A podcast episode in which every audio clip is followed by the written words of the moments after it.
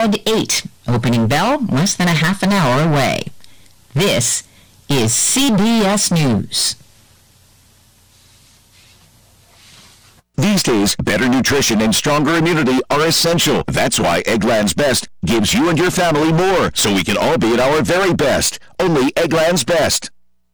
I'm Dr. Stork. Today, better nutrition and stronger immunity are essential. That's why Eggland's Best gives you and your family more. Compared to ordinary eggs, Eggland's Best provides 6 times more vitamin D, 10 times more vitamin E, and 38% more lutein, plus more folate and iodine too. All to help you maintain a strong immune system and better overall health. These are no ordinary times, so why choose an ordinary egg? Only Eggland's Best. Better taste, better nutrition, better eggs. It's time for an upgrade. Beneath your feet, with beautiful, durable new carpet from the Home Depot. And right now, free installation. Choose from a wide selection of styles. Order samples. Schedule a measure and installation. All online. It's never been easier to have carpet you love. Right where you live. For new carpet and free installation, only from the Home Depot. How doers get more done.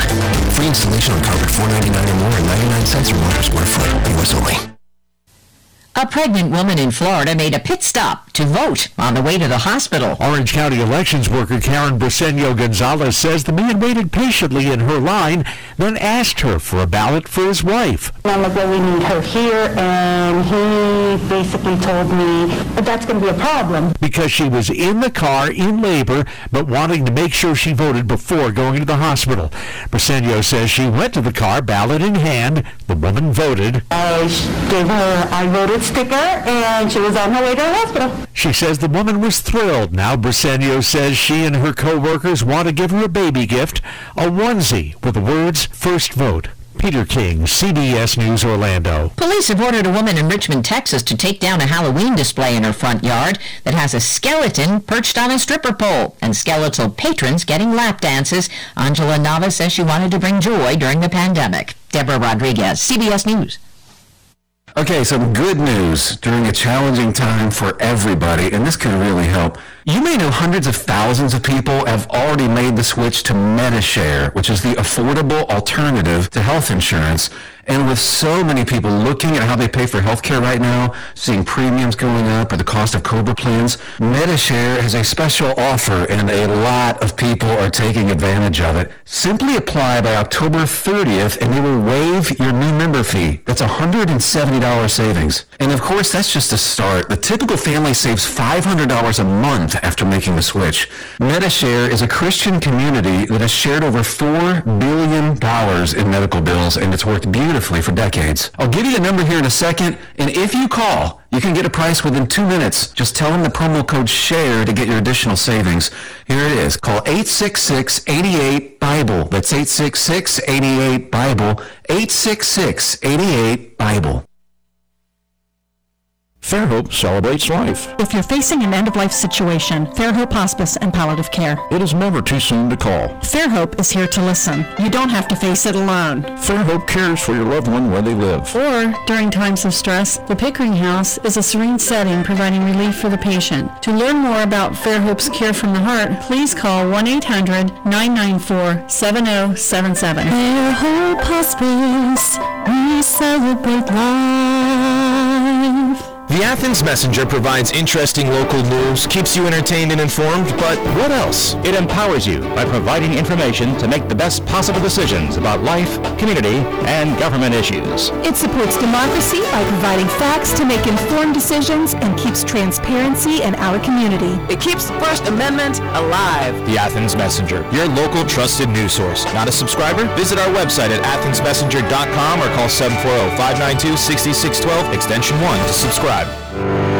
Integrated Services uh, is constantly seeking partnerships. How can I have a meaningful relationship with primary care providers so that we can take care of our shared community of people that need support? We've grown exponentially, and I really see the next five to 10 years being a similar story. The opportunities are endless in our 71st year of service to Southeast Ohio. AM 970 and 97.1 FM.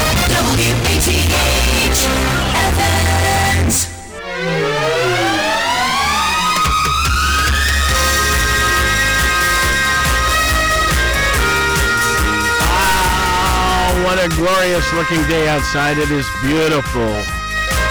We can wear our sun suits and all that stuff. Right. Hey, we do have some important information to share today. Tom Pyle, our police chief for the city of Athens, joins us. In a kind of an itchy time, I might say. Itchy meaning um, the annual Halloween celebration that has taken place uptown for many years. It's not supposed to happen. But uh, that'll be one of the points, but uh, there's many others, and we're just going to talk about um, the police department and everything like that. So, uh, good morning, Tom. Good morning, sir. How are you? Welcome. I'm fine. Listen, that's uh, before we get going, because it's been some time bef- since you were last on the air. Um, uh, tell us a little bio on yourself. Where do you, where were you raised? Oh, well, I'm a, a lifelong Athens County native. I was born in Nelsonville, uh, raised in Albany, uh, went to Alexander High School, uh, or Alexander Schools, uh, graduated, went to Hocking Technical College in the 80s. Mm-hmm. I got my associate's degree in police science. Uh, got hired at the police department in 1989. Second generation law enforcement. You know, my father, uh, uh, God rest his soul, was uh, um, a police officer for Ohio University uh, Police Department um, for 25, 26 years, and then um, so I started at the department in '89. I was promoted to lieutenant in '94, captain of police in 2004, and chief of police in 2011. Well, you've worked it right up, haven't you? I sure have. Yeah, it'll be 32 years in March. In the second generation in the family. Yeah. The um, Mercy, uh, there have been so many changes during this period of time that you're covering, and um, that's that's um, Scott. By the way, my sound in my headphones is different. Am I listening to air or am I listening to program? You know, can you look up here? Um, anyway, so um, recent events. Um, what what is uh, the biggest concern you have? Uh, and and and let's skip Halloween at the moment. What are the things that most concern you about keeping your police station running great? Uh, I think probably, uh, well, the first thing that comes to mind is keeping the spirits of our officers up to the extent that we can. You know, policing is not a very popular profession in certain sections of uh, um, the, the, the uh, our culture and society right now, and and that seems to have a pretty negative impact on the morale of the officers. Um, they tend to, uh, and I'm guilty of it too. Uh, um, we tend to focus on the negative criticism and uh, uh, and kind of get down um, that, that there are people out in the communities that dislike what we're doing or dislike the the nature of the job or dislike a specific component of a response and that kind of thing and and uh, it's it's probably the worst. It, I would say probably it is absolutely the worst that I've I've ever seen in my entire career. Uh, and you know, I policed through the era uh, that the Rodney King incident had happened, and uh, and and and and and, and incidents like that. But this is by far the the absolute worst that uh, that I've ever seen. And so, I think it's been a um, an uphill battle to keep the morale of uh, the, the officers who really just want to serve the community and do good work uh, to keep it up. Um. So let's let's uh, first of all do some. Um, well, I don't know, educational safety reminders, that sort of thing for the general. From a police point of view, what are some things that you would say to our audience about uh, common sense and uh, don't do this, don't do that, don't you know that sort of thing? Well, that's that's a that's a tough one these days uh, because we, we now have the added issue of, of the pandemic that we've been dealing with, and so Right. there's there's social distancing rules that are in place. There's masking ordinances and, and rules that are in place, and uh, there's a lot of focus on reducing the spread of of COVID uh, 19, and so um, we could start there and you know say you know I would say by and large.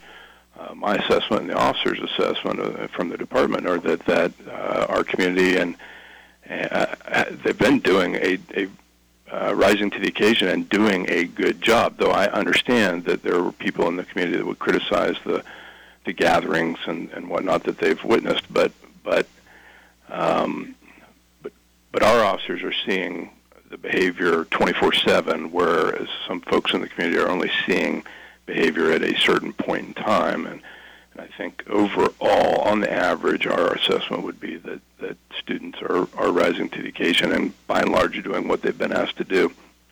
Um, there are exceptions, obviously.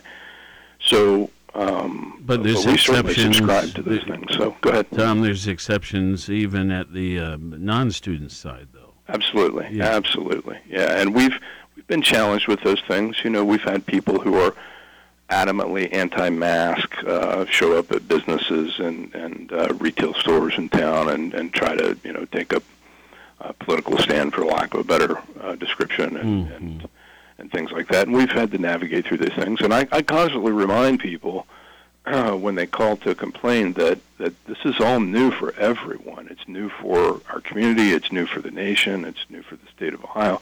And so it's certainly new for law enforcement in how best to enforce uh, these new director of health orders and things like that. And uh, and we're uh, my I, you know over the years I've learned that these things tend to find their own equilibrium and and so we've been letting that happen to the extent that we can and uh, and we've been really focused on educating people not necessarily taking a harsh enforcement stance and and I really think in our kind of community that's what people would expect of us.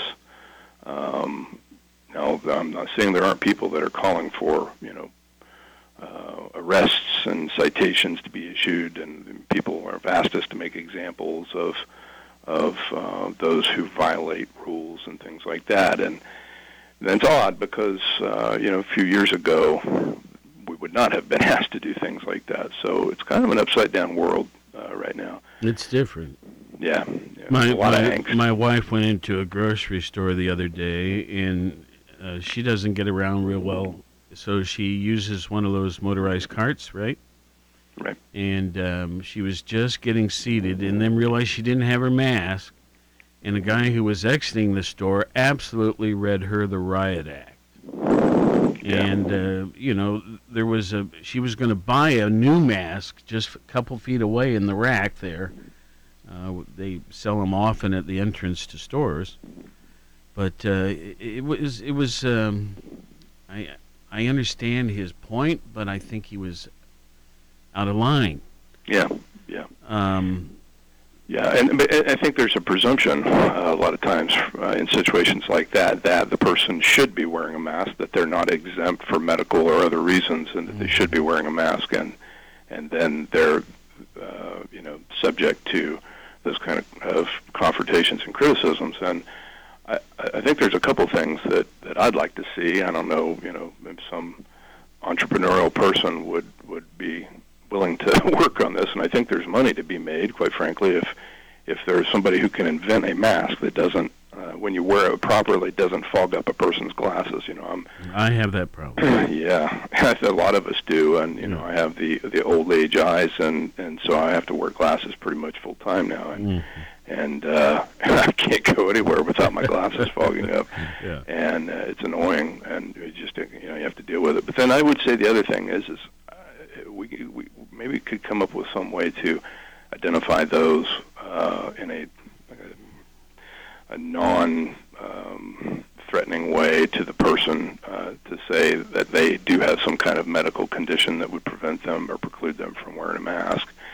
Maybe not something that's too much too too informative to the public, but just something that that says, hey, here's a person that shouldn't be wearing a mask.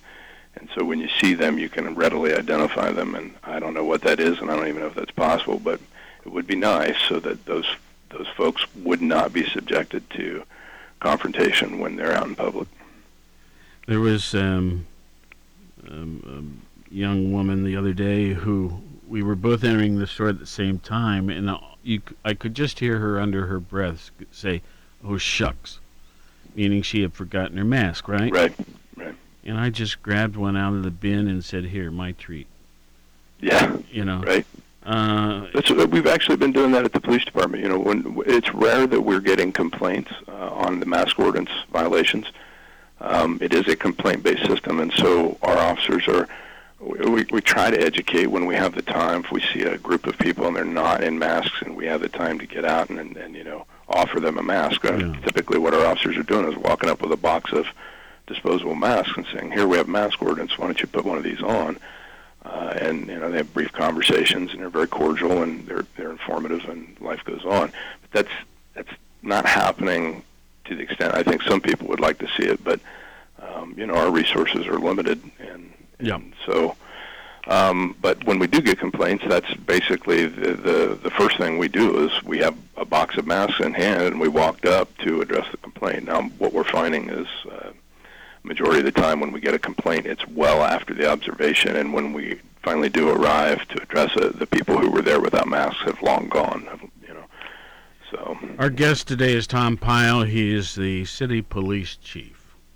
Now, uh, Tom, during my many years on city council and stuff like that, um, y- the police department produced an annual report where it's statistically mentioned they had this many kind of runs uh, responding to alarms, or this many that were uh, speed related or traffic related, and so on.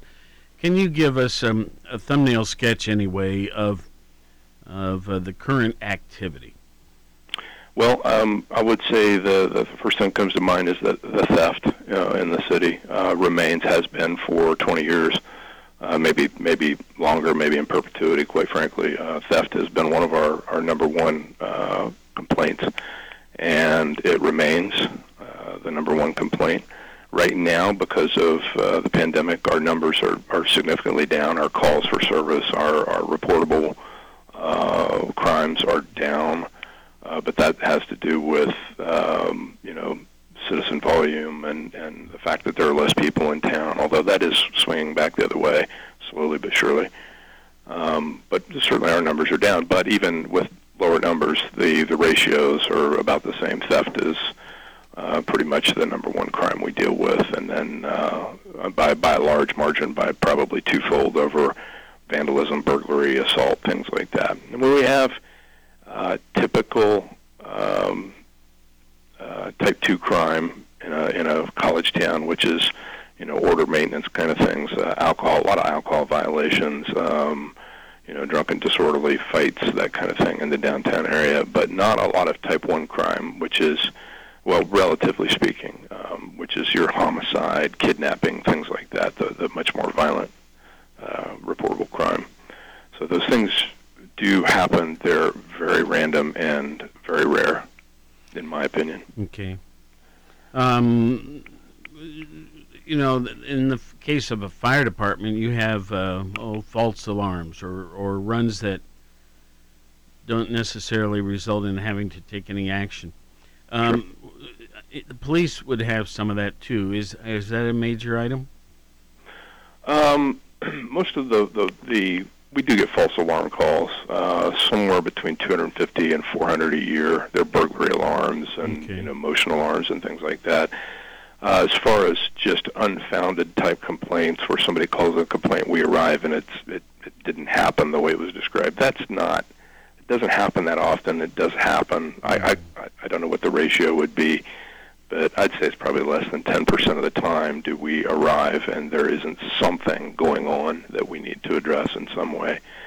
Um, now, there's there's sometimes when calls get called in as, let's say, a domestic violence situation, and we get there and we find out that the, under the legal definition um, for domestic violence enforcement, it, it doesn't quite fit. For for instance, the the two people arguing don't live together or they don't have family together, that kind of thing, and so in that instance, it would just be a fight, or if there was physical confrontation, it would be an assault, but not a domestic violence situation. And then sometimes just the opposite happens. Sometimes things are called in as assault, and we get there, and it turns out it's more of a domestic violence situation because of the legal nuances. And so, um, but but very rarely do we get a call where something's going on, and we get there, and something isn't going on or hasn't happened, and then has cleared off. And so, Well, let's let's let's talk about the department itself. So, um, the manpower, um, how it's staffed, um, Yeah. that sort of thing. So, um, first of all, I would ask you, um, how does our staffing compare with cities of similar size? Uh, yeah, it's it's we have a lower staffing uh, threshold than than other cities uh, our size. That's that's always been true, but um, uh, that's you know that's a, a, an economic issue. It's it's not a an efficiency issue. It's more of an economic issue. I assure you. I, I've always believed that council and city administrations would like uh, to have larger police and fire departments if they could uh, fund them, but the, the funding is is is what prevents that from happening. Uh, Now, you know, we have to admit, of course, the university has its own police. department. Correct. Yeah. And uh, if if that didn't exist, uh, we I think the city would have a requirement to be larger, right? yeah, I, I agree. Yeah, I agree. I agree. But it does exist, and so that that definitely is is a, uh, a factor. Though I would tell you that uh, still, um, you know, the the fact that they do exist doesn't. It, it only precludes us from having a department twice the size of what we we, currently have. Right. Um, but it, it, it, it doesn't preclude that the fact that they exist doesn't preclude us from having three or four or five or six more officers. It's it's specifically the economics of it, and and, and I'm, I firmly believe that. And and so if the city had money, if we were you know economic windfall, if if if you know if income taxes or I'm not I'm sorry um, yeah income tax rose and and and our fees rose and we could afford to hire more officers, we absolutely would. Now, uh, chief is the top post uh, under your organization. Uh, there are, I assume, captains and lieutenants and things like that. Can you verify that? Yeah, so we have one captain, and that person serves as the uh, basically the XO or the executive officer for the department. So uh, the chief would be more of the vision establishment, you know, guiding principles kind of thing, and and which is what I do, and and and then the captain is more the operations person. Okay. That would be the person that takes the vision and goes and establishes the vision operationally through uh, through his direct reportees, which are lieutenants. We have six currently. Six lieutenants. Uh, six lieutenants, right? And, and and that's one more than we had this time last year. Okay. Uh, but we we increased the numbers because uh, you, you may know this, but I'm currently serving two roles. I'm also working out of City Hall, uh, serving as the mayor's interim service safety director, while uh, Director Stone is overseas, uh, deployed with the National Guard. And so, in doing that, I've been spending predominantly the majority of my time in City Hall doing service safety director operations, and the captain is is functioning as the department head uh, currently at the police department. And so, we promoted a temporarily an additional lieutenant uh, to um, uh, to serve, so that he could have someone serve as his executive officer while I was serving for the mayor over at City Hall. Uh, that'll continue until probably June or July of, of 2021, and then I'll return to the department. We'll go ahead and keep that uh, sixth lieutenant until there is a retirement, uh, and that could be me, that could be the captain. There are, are also a couple other lieutenants who could retire or are of retirement age. So we'll keep that configuration until somebody retires, and then we will drop back down to five lieutenants. Now, um, otherwise, the total complement. What what's the number for the total uh, personnel? Yeah, I believe we are currently uh, authorized uh, full staffing for 26, 26. Uh, full-time employees, sworn employees, and so that would be myself, the captain, the six lieutenants, and uh, 19. So at any given moment, there are X number of officers plus a lieutenant on duty. Uh, typically, we we try to schedule uh, one lieutenant and three officers on every shift. A shift there are- is uh, what? Are we talking 12 hours? Or are we talking eight? Are we talking 16? What? Yeah, so currently we're in a 12-hour rotation, and we started that about three years ago, if I recall correctly. And I got to tell you, our staff absolutely love it, and I love it. Um, it functions well for our full-time staff. Everybody gets an every other weekend off, uh, d- regardless of whether they're on the day shift rotation or the night shift rotation. Uh, the shifts are 7 a.m. to 7 p.m. and 7 p.m. to 7 a.m. Uh, and, and I tell you, it works great. Uh, it's cut down on our overtime expenditures. Uh, it's reduced that. So if that they're on 12, how many are they off next? They're they're on 12, off 12. Okay. Uh, So and they work 12 either two shifts in a row or three shifts in a row. I get it. Yeah. Well, that's that's cool. What? Um, let's see here.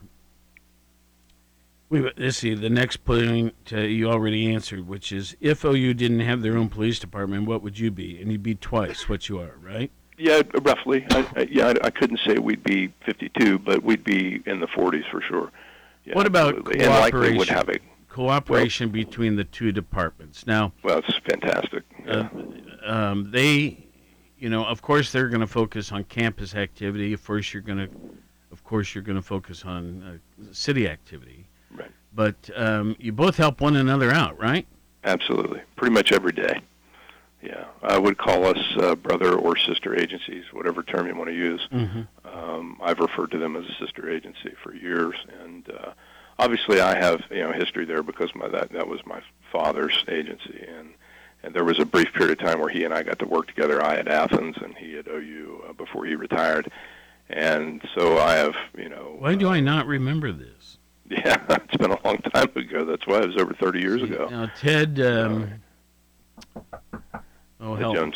Ted Jones, right? Right. He was the Right. city police department. Then he went over and became the university's chief. That's correct. Yeah. And your father was after that? Uh, no, he was he was he served that whole time uh, with. Um, But I mean, as um, chief, or maybe Well, I my- misunderstood. yeah, my dad. Uh, the, he actually was a lieutenant. Okay. Retired as a I lieutenant over to you. Yeah. Well, anyway, um, so this okay. Let's talk about equipment. Um, the you know when you talk to the fire department, they have pumpers, they got ladders, they got yeah, but but but but, but okay. Um, I think it's probably a little simpler, but maybe not. Yeah, it's a lot simpler. No, it's a lot simpler. Okay, so how Yeah, many vehicles uh, do you have? So we have, uh, I believe, seven marked vehicles. I mean, seven, you know, vehicles that say Athens Police on it in some way with our emblem and lights and siren and that kind of thing. Now, is there a need for some to be cruisers and some to be uh, more off-roady? Well, we we actually prefer the all-wheel drive uh, police uh, utility vehicles, which is a, the model that Ford puts out. Sort of Uh, SUV-like. Very ruggedly built. They handle our brick streets a lot better, uh, and, and and they handle winter weather a lot better. Um, and so, uh, but they, they get great gas mileage, and they're because they're rugged built, they last a lot longer. We we had a period of time where we were in uh, different uh, um, manufacturers' vehicle, and they just weren't purpose built, and the transmissions would not last. And so, um, we typically put between 80 and 120,000 miles on a cruiser before we retire it. Now that wasn't always the case, but that's that's what we've been doing the last, I'd say, 15 years uh, on the replacement schedule. And so we just weren't getting the transmissions to last from that other manufacturer. And then Ford put out this uh, utility uh, model some years ago, and and they have been very rugged. Uh, and and so and plus they're taller vehicles than the sedans, and so you can see better. There's a better uh, observational point for our staff. Um, There's better rear view angles and things like that. So um, they seem to be industry standard now, and certainly we like them around here, and they Now- become all-wheel drive. So A, p- a police cruiser, uh, besides carrying the officer and um, uh, some electronics and so on, what kind of equipment do they carry on board typically? Yeah. So, so all of our vehicles are equipped with uh, Doppler radar units so that we can detect speed when we're doing speed enforcement or traffic enforcement. Um, they all have the you know typical police radios and uh, consoles, the lights and the light control systems and that kind of thing. Then they all have uh, prisoner security areas that are, are ruggedized and they're basically all molded plastic so that if there are bodily fluids that that get transferred, as you can imagine, in a college town where where there's a lot of uh, alcohol consumption, then some drunk people tend to lose body fluids uh, once in a while, and so uh, we we kind of armor our prisoner security areas against those things so they can be cleaned rapidly and, and that kind of thing. And then in the rear, there's uh, considerable equipment that we would deploy for like traffic accidents. There's road flares, cones, things like that. Um, the, but probably the, the, the thing we use the most in as far as equipment in the vehicle is the uh, medic response uh, bags. We get a lot of calls to assist the EMS calls in the city. Mm-hmm. Uh, oftentimes, we're first responders to uh, medical emergencies, um, and we so we carry AEDs, uh, defibrillators in the car, and use them pretty regularly. Um, uh, bandages and whatnot for people that you know get angry and punch out a plate glass window and slice their wrist open, that kind of thing. And then we also all the officers carry a Narcan. And uh, fortunately, in our community, we don't have to use it that often. We do use it. Um, it's uh, typically the nose spray, and Narcan is the um, the antidepressant um, um, drug that can bring people who are overdosing on heroin or fentanyl, that kind of thing, uh, out of their uh, respiratory failure. And uh, so we use that. Now, equipment at the station. So, some, uh, I guess I'm talking about. Um, okay, you come across some uh, terrible case, so fingerprints and all that sort of thing. Um, I assume you have some equipment at the station that is to help me. Help me. Well, um, we have we have equipment to help collect that kind of evidence, but the the analysis of that evidence is basically, uh, I want to say, contracted out. The state of Ohio provides it as a service through the Bureau of Criminal Investigation and Ident- Identification, and so we typically ship off our collected evidence for DNA analysis, fingerprint analysis, handwriting sampling, stuff like that. Goes to BCI and I, and uh, then we get a report on it, and and then they even send their um, analysts down to Athens County if we go to trial on a piece of Right. ev- with a piece of evidence. They will send somebody to testify as to the veracity and and and, and whatnot of the uh, evidence. So, you know, uh, is there some piece of equipment, uh, or several even, that uh, you really wish your department had, but you don't yet? Uh, th- th- there's there's something that we're that's hot off the press I can tell you about, and then there's something we actually just got uh, about a year ago this time. Okay. Uh, what we got a year ago were the body worn cameras. Uh, Oh, we yes. got that for all officers. So every officer has a, except for me, uh, because I just don't work the field. Mhm. Uh, every officer has a camera assigned to them and, and are required to wear it and to use it when they're out in the field in contact with the public. There are rare exceptions where we allow them to disengage the camera or turn it off. Um, that's all controlled and governed by policy. We've had zero issues with adherence to our policy, um, and and uh, zero complaints about privacy issues so far, at least today. Uh, and the cameras have worked out uh, totally beneficial for the the profession, uh, for our agency, and for uh, the the pursuit of criminal justice for victims of crime. I mean, it's just been very very helpful. I've been trying to get my staff to wear them too, but anyway. Um, Okay, so cam body cams. Now Yeah. that you've done. Yep, and then so uh, most recently uh, we have a base radio st- system that uh, we do our own dispatching uh, in the police department, and f- for a variety of reasons. Um, and and so um, our current base radio system uh, has really been on a band-aid fix for years. Um, we're, we subscribe to the MARCS radio system in the state of Ohio, meaning we're on the 800 megahertz Yes. uh, system that the state built out, and it is a multi-million dollar radio system, state of the art.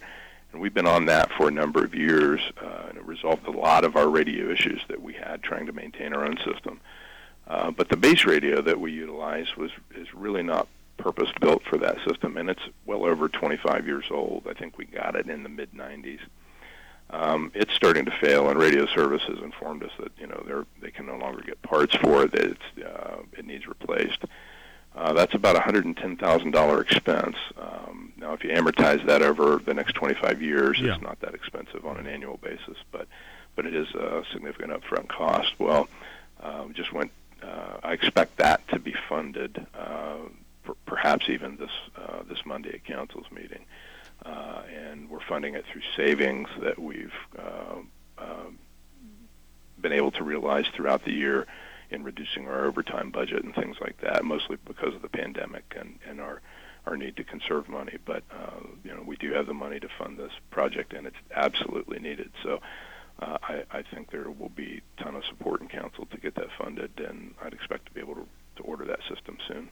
Yeah. You mentioned that during your history uh, of, of, of this type of job, uh, you studied at Hocking College. Yep. A- and um, I know a number of people that have. Uh, but there's other places too. But describe what the typical officer must do to even be able to apply for such a gig. Well, uh, yeah. So, so really, um, we don't have a lot for the for the, the gatekeeping uh, process. We don't have a lot of requirements. You do have to be a, a high school graduate um, or equivalent. And Now, gatekeeping, re- what do you mean? uh, as far as getting an officer through the door, a brand new officer through the door, we don't have, uh, for instance, we don't have a requirement that you have a college degree in order to get hired by our agency.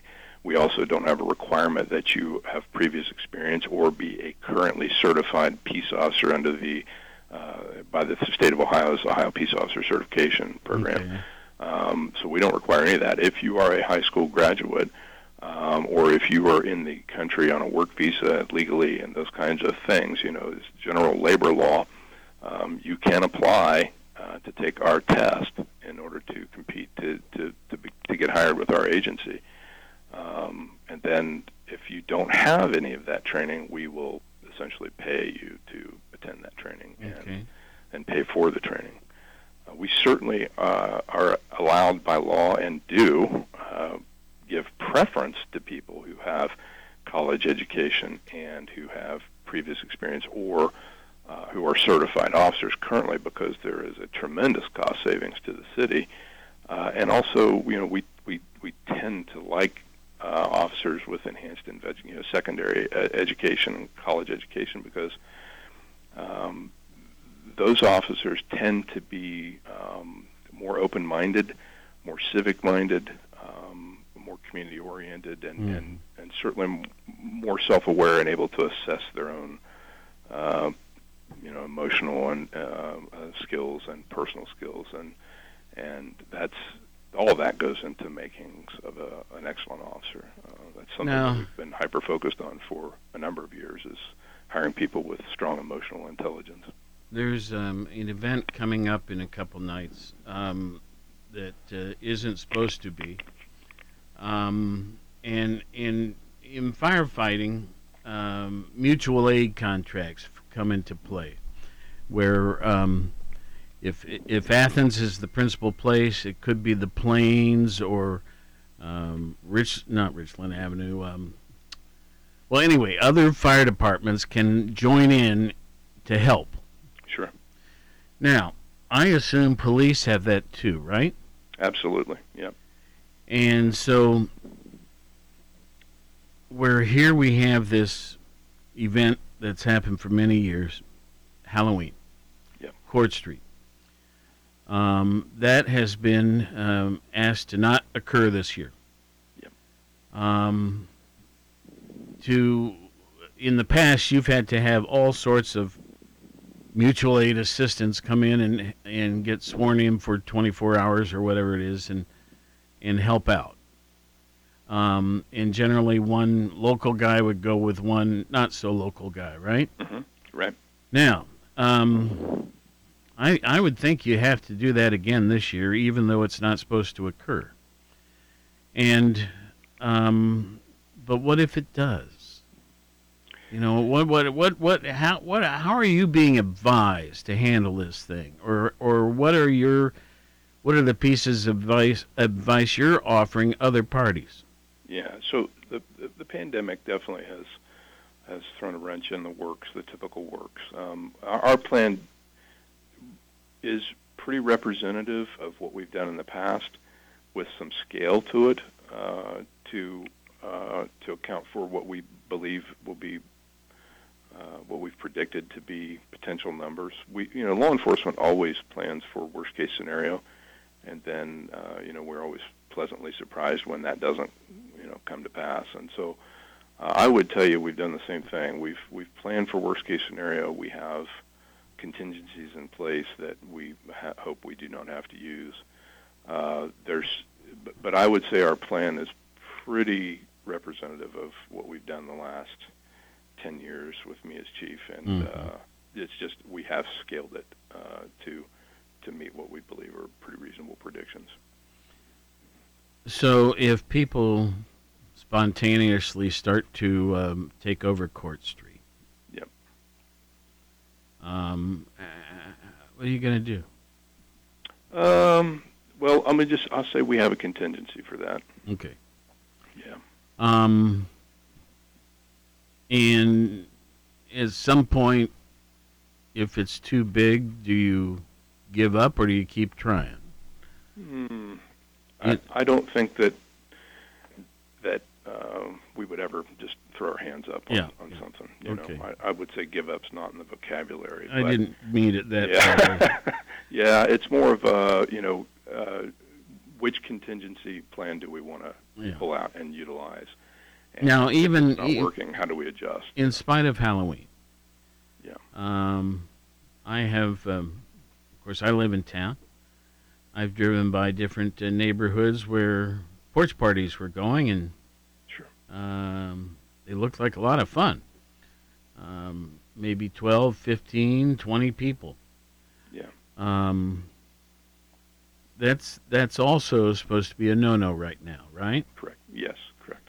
And um, how do they receive you folks when you drive up and ask them to?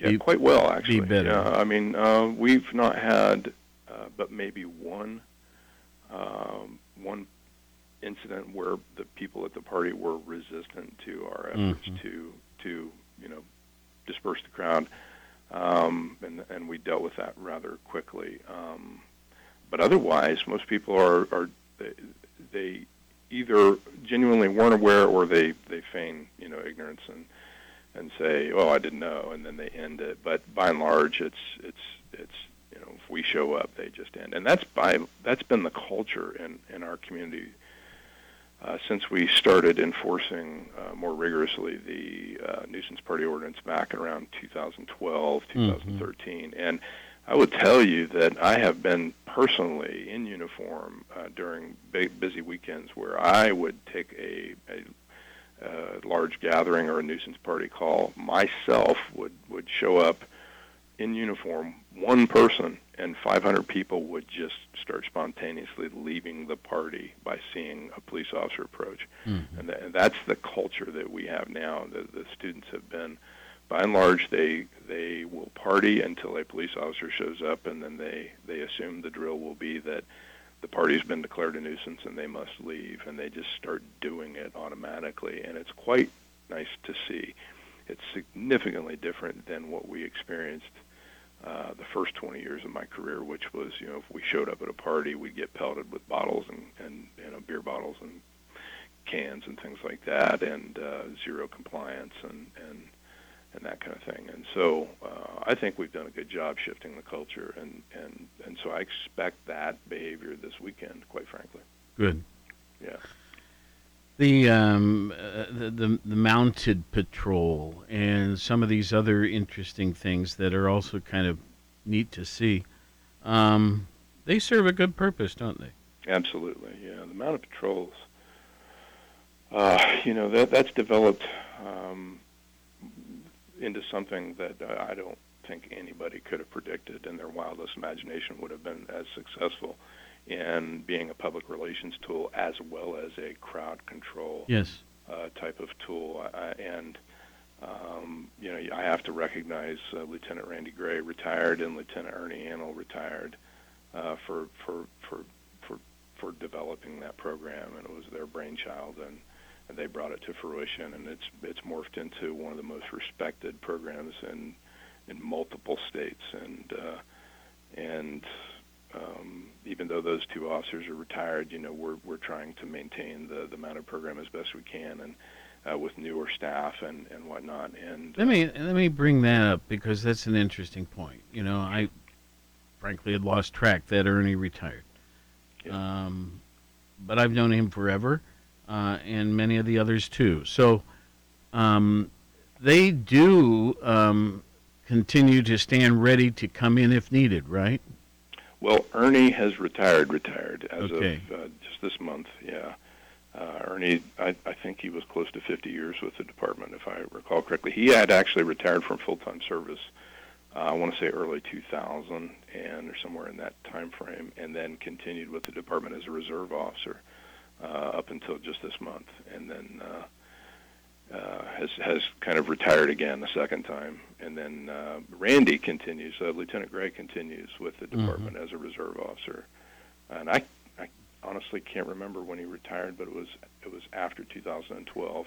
Do you have a system whereby community members can uh, assist you folks?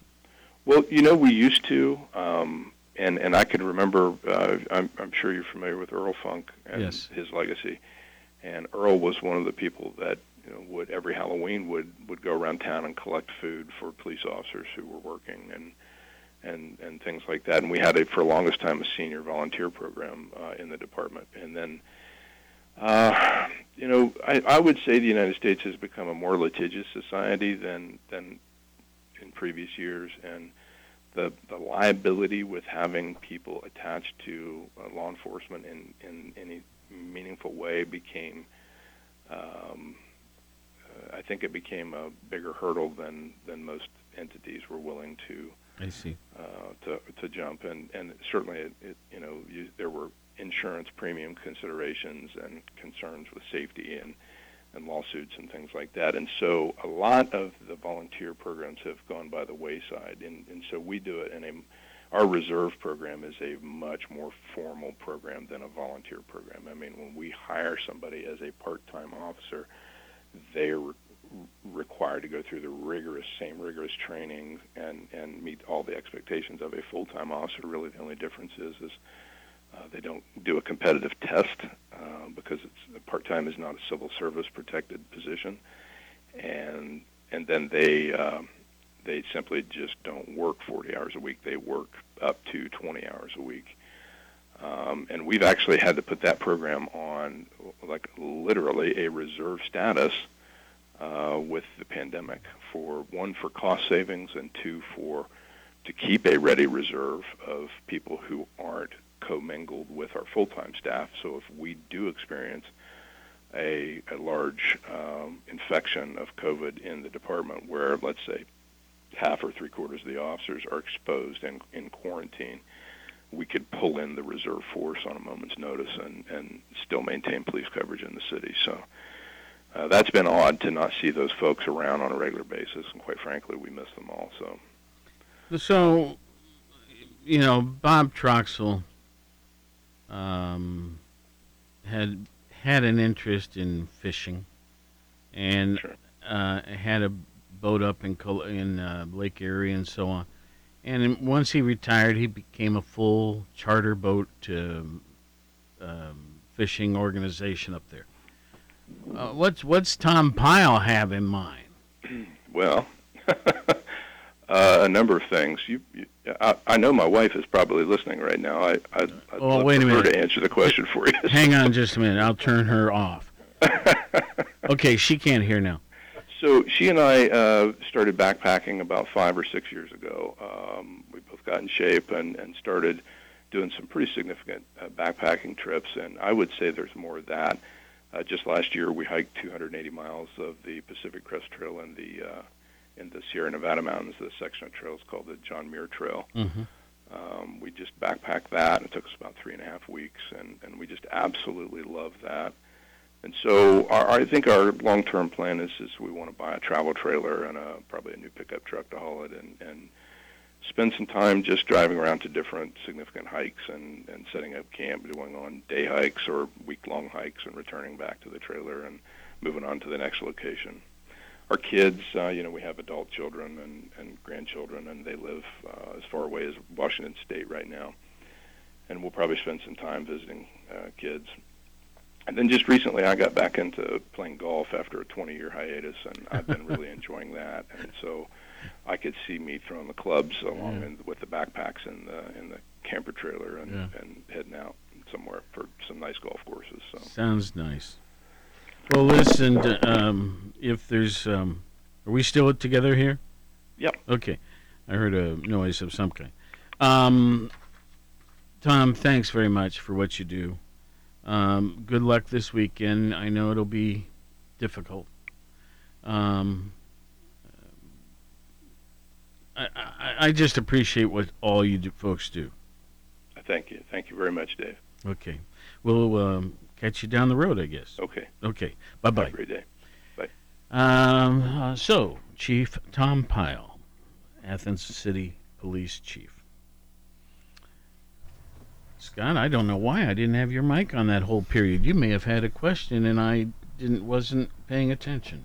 Uh, well, that, that, that's okay. I was uh, just listening in and kind of, you know, thinking along the same lines as you about, you know, the anticipating, whoops, uh, anticipating this weekend. That was my water bottle, Oh, by the okay. way, with the lid on. Okay. but uh, yeah, yeah, you know they can't, and they're not going to reveal what's going on. But they have their contingency plans, and uh, my guess is that contingency plan, and I hope I'm wrong, but that contingency plan may have to uh, go into effect at some point uh, if folks are coming to town and not sure what the structure is, even though there is nothing planned, everything's canceled. But uh, I, I hope I'm wrong. I hope they don't need to do that.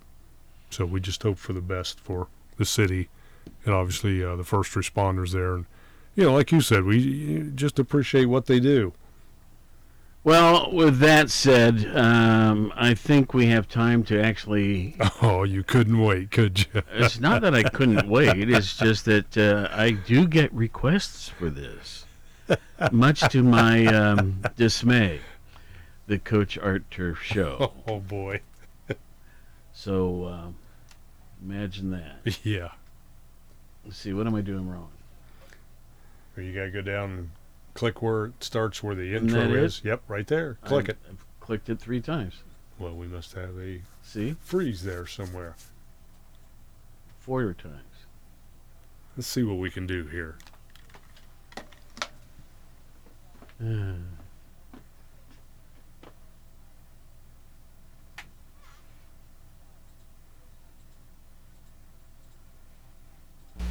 I-N-E-P-T, Inept Tech.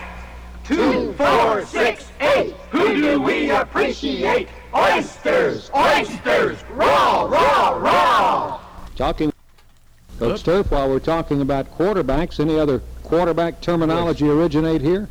That's right. You know, that takes me back to 1959. Uh, I remember we had a boy named of uh, Benson, Benedict Benson, playing quarterback for us. He was the world's first scrambler. It wasn't that boy that played for the Vikings. Uh, his name was... Uh, Fran uh, Tarkenton. That's right. But he wasn't the first scrambler. It was Benedict Benson because he liked to fix breakfast for all the boys on game day, uh, uh, scramble eggs for everybody. And when he'd do, he'd have eggs left over, and he'd stick them in his football pants. And when he'd get down there on the football field, he didn't want to get tackled with eggs in his britches, so he'd run around avoiding everybody, and that's why they call him a scrambler. That kind of makes you wonder, because if he liked to fix poached eggs for everybody, if they didn't call everybody poachers.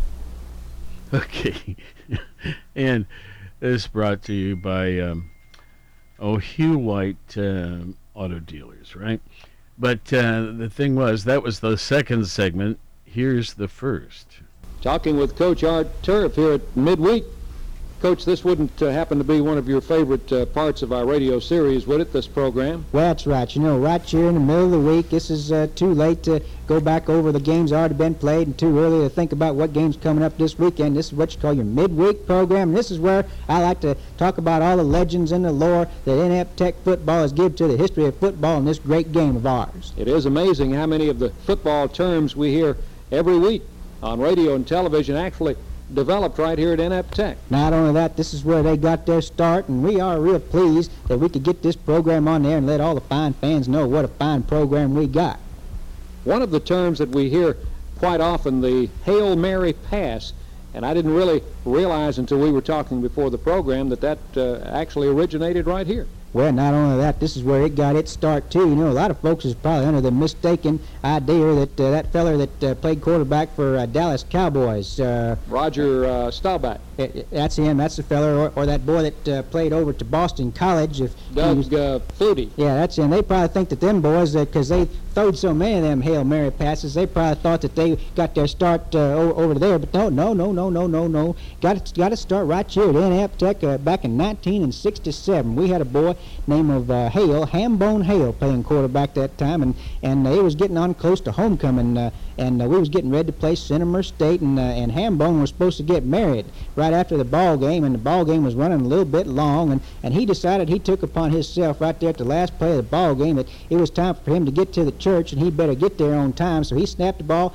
faded back to pass, and let one go into the end zone. And as soon as he let it go, he took off in the other direction into the clubhouse so as he could get to the church on time. And dogged, if that ball didn't get caught in the end zone for a touchdown, only touchdown we scored that day. So uh, from here on in, anybody that fades back to pass and throws one long and deep at the end of the ball game and gets caught for a touchdown, that's called a hail mary pass. But that's only because Hambone Hale throwed it so he could go off and get married. And I'll be back with Coach Turf right after this message. Be listening again, sports fans, for the next thrill-packed interview with the head coach of the Fighting Oysters of Inept Tech, the coaching legend in his own mind, the one and only Coach Art Turf.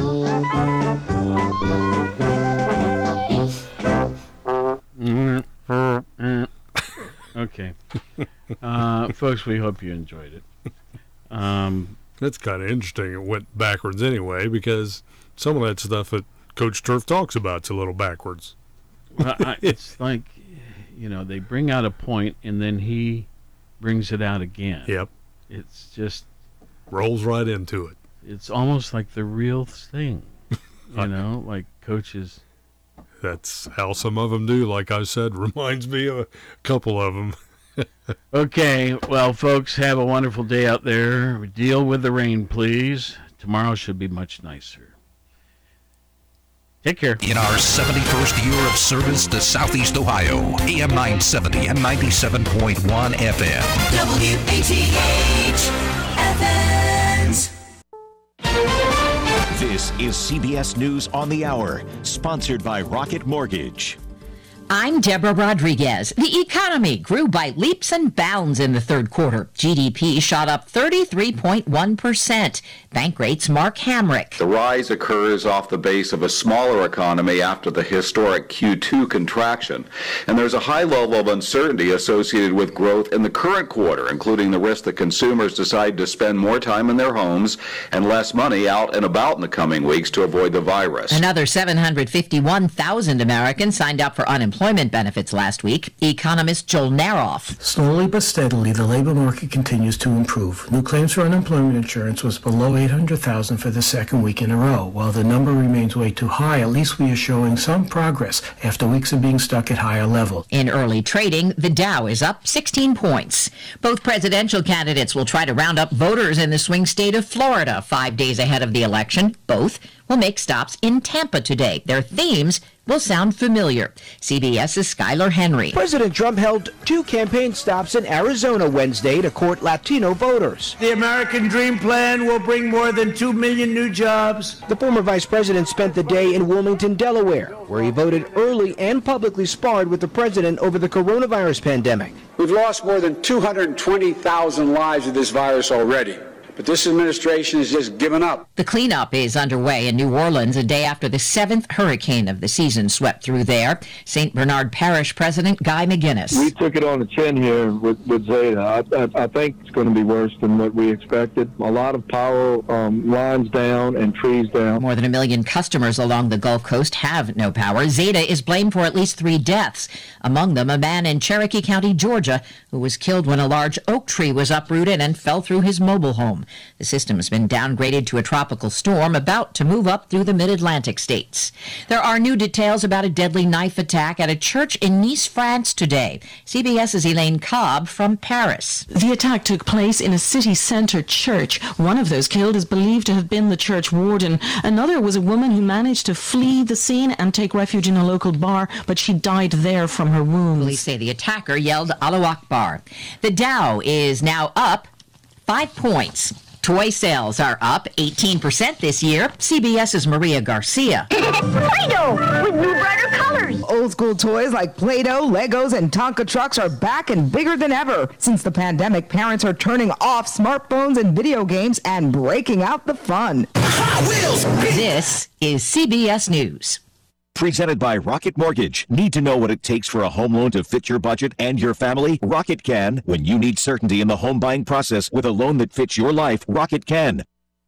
Fatigue and exhaustion. This is Dave Ross on the CBS News Radio Network. In this country, there is a fatigue of COVID. But it's not just COVID fatigue. There are a lot of voters who are exhausted by what they call the Trump show. I was talking with a speech therapist in West Virginia I happen to know who works with preschoolers, and one of her house calls brought her to a home with a Trump sign in the front yard. She goes in with a mask as required. Mom says, You don't have to wear the mask. Therapist explains she's required to and proceeds with the visit, no problem. Then, on the next visit the following week, the therapist walks in, and this time the mom says, Would you feel better if I wore a mask? And I heard that story and I said, Look how easy that was. That's how it's supposed to work.